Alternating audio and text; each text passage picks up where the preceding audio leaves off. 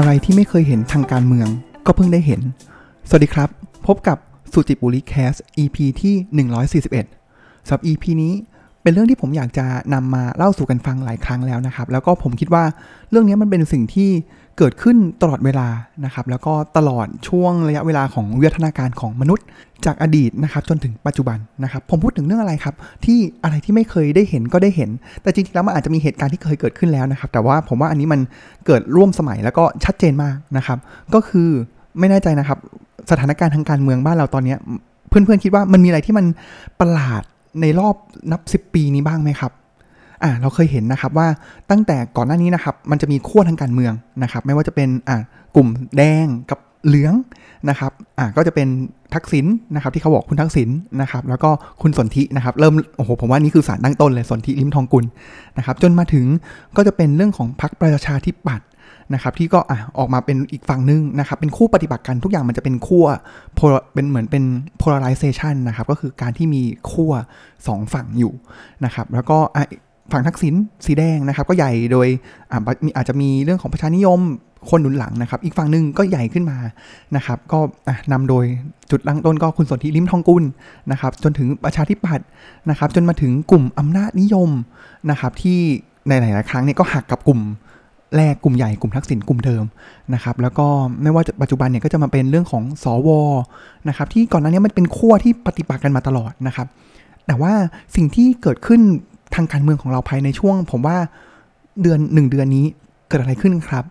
สิ่งที่เกิดขึ้นก็คือเฮ้ยผมเห็นว่าล่าสุดเลยก็คือเห็นคุณสนธิ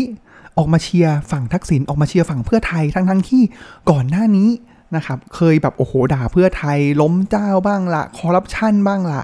นะครับแบบโอ้โหสาเทียเสียเสียจนผมว่าอ่านในคอมเมนต์หลายคนนะครับ คือเฮ้ยสิบเจ็ดปีที่ผ่านมาเนี่ยมันเกิดอะไรขึ้นกันนะ เฮ้ยทำไมจู่ๆทุกคนแบบแบบ out of nowhere นะครับ ก็คือกลับมาคืนดีกันได้ล่ะ ออกมาเชียร์กันได้ล่ะนะครับ หรือแม้กระทั่งสวนะครับ ที่ก่อนหน้านี้ทำตัวเป็นปฏิบัติกับพรรคเพื่อไทยมาตลอดนะครับ ก็ชัดเจนก็ตอนเลือกอนายกตั้งแต่ครั้งที่ปี 62 นะครับ ก็เทให้กับพักลุงนะครับ อย่างแบบหมดเลยนะครับ 250 คนนะครับ 249 ยกเว้นประธานของตัวสวนะครับ ก็ เห็นเลยว่าเฮ้ยช่วงนี้ไม่ว่าจะเป็นสวแบบหลาย ๆ คนครับ ตัวตัวบิ๊กๆนะครับ ออกมากระแสแซะก้าวไกล แต่ก็เชียร์เพื่อไทยนะครับ หรือว่าพังประชารัฐเองที่ก่อนหน้านี้ก็แบบเหมือนจะเป็นขั้วตรงกันข้ามแต่ผมว่าอันนี้มันก็จะมีความเบลนกันอยู่แล้วนะครับ ก็ออกมาเชียร์เพื่อไทยนะครับ กลายเป็นว่าทุกคนตอนนี้ลุม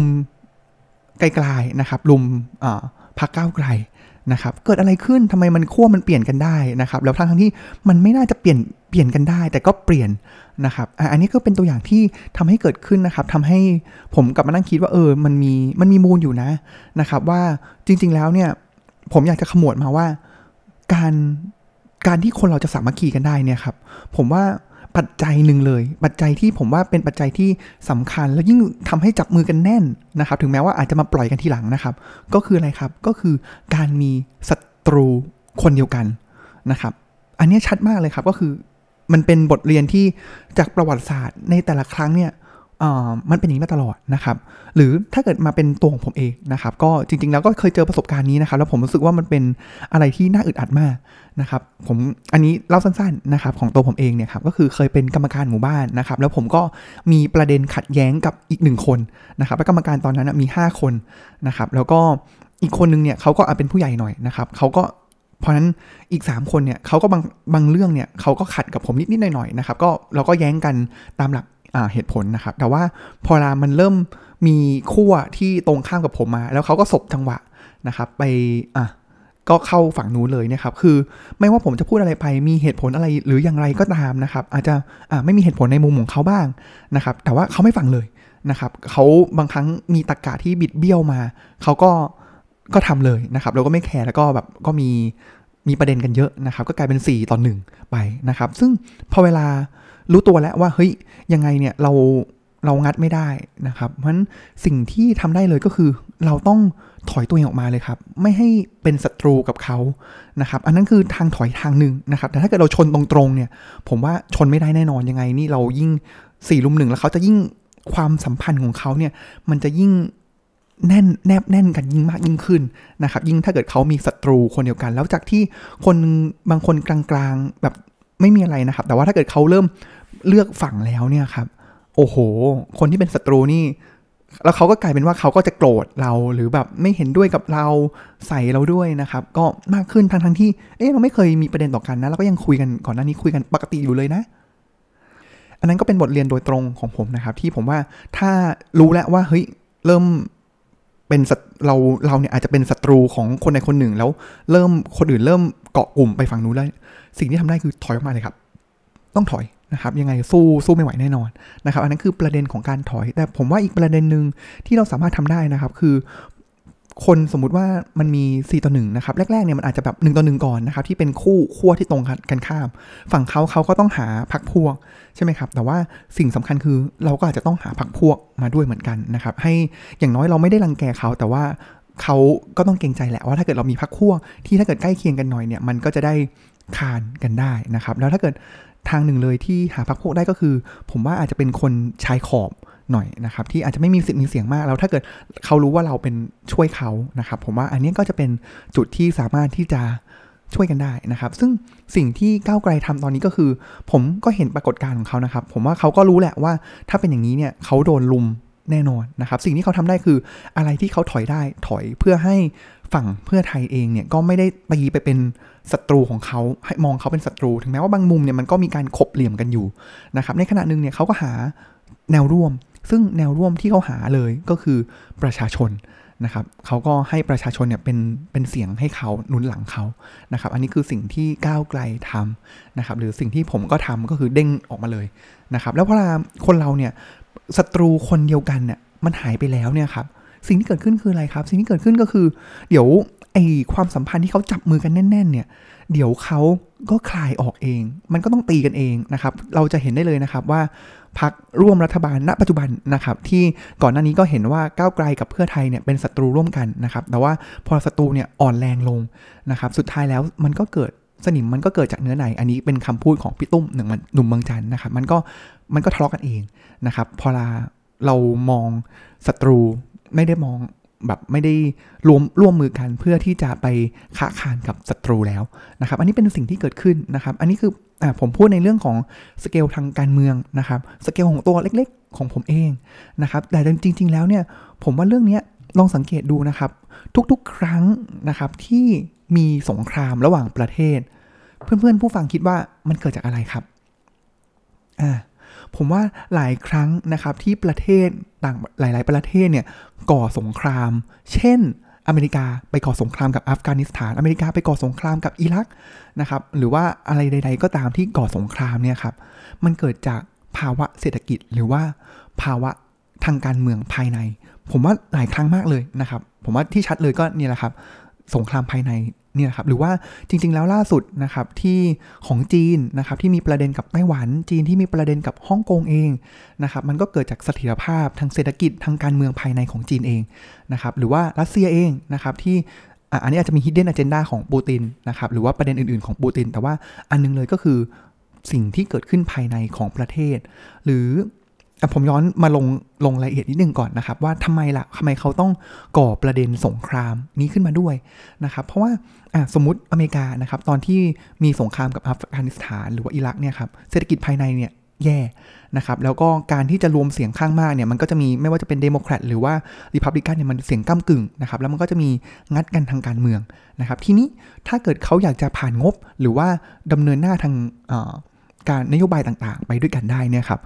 การที่เขาทำได้ก็คือเขาก่อสงครามทำให้ไม่ว่าจะเป็นริพับลิกันหรือว่าเดโมแครตเนี่ยสามารถที่จะร่วมมือกันได้ คน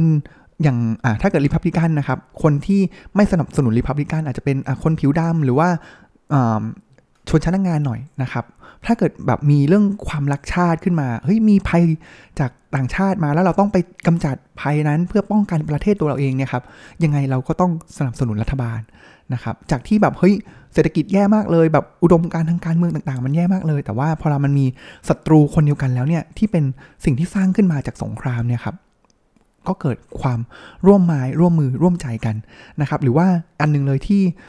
เราเห็นแล้วว่านโยบายทางเรื่องของเศรษฐกิจ นโยบายทางการเมืองการต่างประเทศเนี่ยในหลาย ๆ มุม ระหว่างเดโมแครตกับรีพับลิกันเนี่ย จะแตกต่างกัน สิ่งที่ทำก็คืออะไรครับ ก็คือหาศัตรูคนเดียวกัน ก็คือใครครับ ก็คือจีนนั่นเองนะครับ เพราะฉะนั้นพอาอเมริกาเห็นจีนเป็นศัตรู การที่เราจะอเมริกาเนี่ยจะให้เสียงโหวตหรือเกิดความสามัคคีเนี่ยครับ มันเป็นไปได้ง่ายกว่านะครับ เชกเช่นเดียวกันครับ จีนเหมือนกันนะครับ เขาก็จะมีปัญหาเศรษฐกิจภายในนะครับที่บางครั้งก็มีการฝืดเครื่อง ไม่ได้เป็นไปอย่างคาดหวังเรื่องของโควิดนะครับที่เขาก็ทำให้เกิดเสียงวิพากษ์วิจารณ์นะครับ สิ่งที่เขาทำคืออะไรครับเขาก็จุดประเด็นเรื่องของไต้หวัน จุดประเด็นเรื่องของอช่องแคบไต้หวันหรือว่าฮ่องกงขึ้นมานะครับเพื่อที่จะบีอันนึงแล้วก็คือเป็นการเบี่ยงประเด็นออกไปจากปัญหาภายในของเขา แล้วอีกอันนึงคือเป็นการที่พอเรามันมีประเด็นที่ต้องมันต้องรวมร่วมแรงร่วมใจของคนทั้งชาติเนี่ยครับสิ่งนี้ทำได้ก็คือประชาชนก็ต้องสนับสนุนรัฐ เพื่อปกป้องอาณาเขต ปกป้องประเทศจีนของเขา นั่นเอง นะครับจริงๆแล้วสิ่งนี้ก็เกิดขึ้นกับประเทศไทยเรานะครับ ผมว่าอันนึงที่ชัดชัดมากเลยนะครับ เป็นตอนออตอนผมจำได้ว่าเป็นคุณอภิสิทธิ์เป็นนายกมั้งครับ ที่ตอนนั้นเนี่ยจะมีประเด็นกับกัมพูชานะครับ ก็มีปัญหาภายในเหมือนกันนะครับ ก็เลยสร้างประเด็นกับกัมพูชาขึ้นมานะครับ มันก็มันก็ช่วงนั้นมันก็ทำให้สิ่งการเมืองภายในเนี่ยสงบลงมากขึ้นนะครับ แล้วก็ เบี่ยงประเด็นนะครับ แล้วก็สร้างความรักชาติขึ้นมานะครับ มันผมว่าสิ่งนี้มันมันเกิดขึ้นตลอดเวลานะครับ แล้วก็ถ้าเรารู้นะครับ ว่าเราเป็นฝ่ายที่ต้องโดนรุมแล้วเนี่ยต้องเด้งเชือกหนีหรือไม่ก็ต้องหาพวกนะครับ ผมว่าอันนี้เป็นสิ่งที่หลีกเลี่ยงไม่ได้นะครับ ซึ่งเหตุการณ์ในครั้งนี้เนี่ยครับผมก็ทำให้ผมนึกถึงหนังสือเล่มหนึ่งนะครับ ที่เอ๊ะทำไมล่ะทำไมเรา เราไม่ได้มองที่ศีลธรรมความถูกต้องนะครับ แต่เราอะมองกลุ่มมองพักพวกนะครับ ทางฝรั่งนะครับเขาเรียกสิ่งนี้ว่าเป็นสิ่งที่เรียกว่า in group กับ out group นะครับ ซึ่งหนังสือที่ผมนึกถึงเลยนะครับ ก็จะเป็นหนังสือที่ชื่อว่า The Righteous Mind นะครับ ก็เป็นจนทานไฮนะครับ เป็นคนเขียนนะครับ แต่จริงๆแล้ว concept ของ in group กับ out group เนี่ยครับ มันเป็นสิ่งที่ ก็มีการเขียนในหลายที่แล้วก็มีงานวิจัยมา back up มากมายนะครับ แล้วก็ยกตัวอย่างเนี้ยมากมายเลยนะครับ แต่ว่าผมสรุปความนิดนึงให้ฟังนะครับว่า เออมันจริง ๆ แล้วทำไมล่ะ เราก็รู้อยู่แล้วว่าสิ่งเนี้ยสิ่งที่ถูกต้องเนี่ยมันอยู่ตรงกลาง อาจจะอยู่ตรงกลางนะครับ แต่ว่าคนหนึ่งเลยเนี่ยที่เป็น in group ของเรา ถ้าเกิดคนที่ตัวเราเองนะครับ หรือกลุ่มที่เราอยู่ร่วมกันเนี่ย เราเชื่อซ้ายนะครับ เราก็จะไม่สนเลยว่า หลายครั้งเราจะไม่สนเลยว่าตรงกลางเนี่ยสิ่งที่ดีที่สุดสิ่งที่ถูกต้องที่สุดมันคือตรงกลางนะครับแต่เราก็จะเชื่อซ้ายไปเลยนะครับแล้วก็จะทำแบบโหซ้ายตรงเต็มที่ แต่ทีนี้พอลามันมันมีฝั่งหนึ่งที่เลือกซ้ายแล้วเนี่ยครับสิ่งที่เกิดขึ้นก็คือ มันก็จะไม่มีคนเลือกตรงกลาง อีกคนอีกฝั่งหนึ่งก็จะไปเลือกขวาเลยนะครับแล้วเขาก็จะไม่แคร์เลยนะครับว่าถ้ามองแบบมองภาพรวมมองตามความถูกต้องเนี่ยจริง ๆ แล้วทางเลือกที่ดีที่สุดนะครับคือตรงกลาง นะครับทำไมฝั่งหนึ่งต้องเลือกซ้ายฝั่งนึงต้องเลือกขวาแล้ว พอเวลาฝั่งหนึ่งที่เลือกซ้ายแล้วเนี่ยครับ ขวาพูดอะไรมานี่คือไม่ฟังเลยนะ ขวาเนี่ยขวาเขาพูดสเตทเมนต์ฝั่งขวาใช่ไหมครับ มันก็จะมีการดึงหลักการเหตุผลเนี่ยไปอยู่ตรงกลางมากขึ้น ซ้ายเนี่ยก็จะมักจะไม่ฟัง แล้วซ้ายเนี่ยก็จะไปซ้ายมากกว่าเดิมเสียด้วยซ้ำเช่นเดียวกันครับ ขวาที่เลือกขวาแล้วเนี่ย ถ้าซ้ายมาพูดอะไรนะครับ แต่ว่าขวาก็จริงๆแล้วถ้าเกิด ที่ถูกต้องจริงขวาควรเข้ามาตรงกลางมากขึ้น ไม่ครับขวาก็จะไปขวามากขึ้นกว่าเดิม มันเลยเป็นสิ่งที่เกิดขึ้นในพลวัตทางการเมืองปัจจุบันนะครับ ก็คือสิ่งที่เรียกว่า extreme polarization นะครับ คือมันจะเป็นการแยกขั้วแบบสุดโต่งไปเรื่อยๆเรื่อยๆนะครับ เราเห็นแล้วนะครับว่าอเมริกาเองก็ไม่เคยเจอนะครับว่าเดโมแครตกับริพับลิกันเนี่ยจะแตกแยกกันขนาดนี้นะครับ เมืองไทยก็ไม่เคยเจอนะครับว่ามันจะแตกแยกได้ขนาดนี้ แต่ว่าก็จะมีการกลายพันธุ์กลายพรรคกลายพวก กันบ้างนะครับเขาบอกนี้ครับว่าทำไมล่ะทำไมมันต้องมีสิ่งที่เรียกว่า in group กับ out group ด้วยนะครับ ผมว่าสิ่งนี้เนี่ยมันเป็นสิ่งที่เกิดขึ้นตลอด แล้วมันมันอยู่ในยีนของเรานะครับ มันอยู่ในพฤติกรรมของเรานะครับ แล้วมันเป็นสิ่งที่ทำให้มนุษย์ของเราเนี่ยอยู่รอดมาได้นะครับ ความหมายก็คือการที่คนเราอยู่ร่วมกันนะครับ มันจะมีค่าความเชื่ออะไรบางอย่าง มันจะมีวิธีการ มันจะมีอะไรบางอย่างที่ร่วมกัน นะครับ ซึ่งถึงแม้ว่ามันจะไม่ถูกต้องมองมองแบบมองแบบเป็น third eye view ไปเลยนะครับ bird eye view มันเลยนะครับ แต่ว่าเฮ้ยไอสิ่งนี้ที่เราทำเนี่ยมันมันไม่ถูกต้องนะ มันไม่ถูกต้องเลยนะครับ แต่ว่าทำไมคนทั้งกลุ่มเนี่ยถึงเลือกที่จะทำอย่างนั้น ถ้ามันมาทางนั้นอยู่แล้วทั้งกลุ่มนะครับ ลองนึกภาพนะครับว่าถ้าเราเป็นคนที่เฮ้ยอยากจะ challenge status quo มากเลยอะคือเราเห็นว่าสิ่งนี้มันเราแบบเหมือนเป็นนักเปลี่ยนแปลงนะครับ เราเห็นว่าสิ่งนี้มันไม่ถูกต้องอะ่ะ เราเรายอมไม่ได้นะครับ ถึงแม้ว่าทั้งกลุ่มเนี่ยมันจะเป็นอย่างนั้นก็ตามนะครับ แต่ว่าวิพัฒนาการสอนว่าไอ้คนคนนี้ถ้ากลุ่มหนึ่งเนี่ยเดินไปทางซ้ายร่วมกันอยู่ แต่คนหนึ่งเนี่ยบอกว่าเฮ้ยมันไม่ใช่ เราเดินแยกออกไปทางขวา นึกภาพว่าคิดว่าคนทั้งกลุ่มที่เดินไปทางซ้าย กับอีกคนหนึ่งที่เดินไปทางขวาคนเดียว เกิดอะไรขึ้นครับ โอกาสในการมีชีวิตรอดของคนกลุ่มใหญ่ กับคนที่เดินแยกออกไป อันไหนมีโอกาสที่จะรอดมากกว่ากัน แน่นอนครับ กลุ่มมีโอกาสรอดมากกว่านะครับ ผมว่าอีกอันนึงที่เป็นการทดลองนะครับ ที่ชัดเลยนะครับ ก็คือเคยเคยเห็นไหมครับว่า ผมอาจจะแบบเอ่อเข้าไปในลิฟต์อ่าเป็นการทดลองที่แบบเข้าไปในลิฟต์ใช่ไหมครับ แล้วปกติแล้วคนเนี่ยพอเข้าไปเป็นลิฟต์ ปุ๊บเนี่ยเขาก็จะหันตัวกลับมานะครับก็คือพร้อมที่ถ้าเกิดลิฟต์เปิดเนี่ยก็สามารถเดินออกได้เลยใช่ไหมครับแต่ว่าการทดลองเนี่ยเขาก็มีหน้าม้านะครับก็คือเข้าไปในลิฟต์แล้วก็หันหน้าเข้าไปในทางด้านหลังนะครับแล้วถ้าเกิดพอลิฟต์ถึงชั้นที่ต้องการแล้วเนี่ยพอเราเปิดออกเนี่ยเขาต้องกลับมานะครับเออแรก ๆ พอเราถ้าเกิด เพื่อนๆลองนึกดูก็ได้นะครับ ว่าถ้าเกิดเราเดินเข้าไปในลิฟต์ที่มี 10 คนในนั้นทั้งหมดในลิฟต์เลยเนี่ยหันไปฝั่งหนึ่งแล้วเนี่ยคำถามคือเพื่อนๆเนี่ยจะหันกลับมาเป็นทางปกติ หรือเราจะหันตามคนอื่นนะครับอืมก็ผมว่าหลายคนอาจจะตอบว่าเฮ้ยก็บ้าหรอก็ต้องหันกลับมาสิ แต่ว่าถ้าเกิดเหตุการณ์จริงที่เขามีการทดลองเนี่ยเราก็จะไปตามคนอื่นนะครับ หรือว่ามีการคูณเลขกันนะครับ แล้ว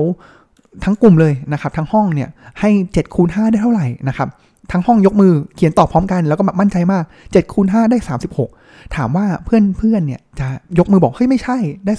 35 หรือเปล่านะครับ อันนี้เป็นยกตัวอย่างที่เป็นสุดโต่งนะครับ ก็เป็นสิ่งที่เห็นนะครับว่าเราอะมักจะเห็นว่าคนเราอยู่ในกลุ่มไหนเนี่ยครับ เราจะไปตามกับกลุ่มนั้นมากกว่านะครับ ที่จะ แยกตัวออกมานะครับ เพราะว่ามันก็จะเป็นเรื่องของมาจากพฤติกรรมของเรา มาจากพันธุกรรมนะครับ หรือมาจากเหมือนเป็น survival gene ของเรานะครับ ที่การที่เราจะอยู่รอดได้เนี่ยเราต้องปฏิบัติตามกลุ่มนะครับ มันก็มันก็เป็นอย่างนี้นะครับ เป็นอย่างนี้ เพราะฉะนั้นการที่เราจะเปลี่ยนแปลง อะไรใด ๆ ได้เนี่ยผมว่ามันต้องใช้กำลังใช้ความกล้าหาญเยอะมากนะครับ แต่บางครั้งเนี่ยความกล้าหาญและกำลังอย่างเดียวไม่พอนะครับมันมันเหมือนเป็นการหักด้ามพลาด้วยเข่านะครับหรือว่าเราอยากจะทุบกำแพงแต่เราเอาหัวโขกกาแพงนะครับมันก็ต้องผมว่าก็ต้องมีศาสตร์ แล้วก็มีศิลป์มาประกอบกันนะครับ แล้วก็อันนึงเลยที่เป็นปัจจัยสำคัญมากนะครับก็คือเวลานะครับที่หลายครั้ง อย่างเรื่องของฝรั่งเศสนะครับกว่าจะปฏิวัติได้เนี่ยเขาต่อสู้กันทางความคิดเนี่ยเป็นร้อยปี อังกฤษมีการพัฒนาการมาตลอด ก็ผมว่าก็หลายสิบหลายร้อยเป็นร้อยปีเหมือนกันนะครับผมว่ามันกรุงโรมไม่สามารถสร้างได้ในวันเดียวนะครับแล้วการที่เราจะเห็นนะครับว่าอย่างขั้วนี้ก็ได้นะครับ การจับมือที่ทักษิณท็อปเอ่อส่วนที่ท็อปนิวเนี่ยมาอวยทักษิณนะครับผมว่ามันคือผ่านไปแล้ว 17 ปีนะครับหลังจากที่เขาแตกกันรอบแรกนะครับเพราะเห็นไหมว่า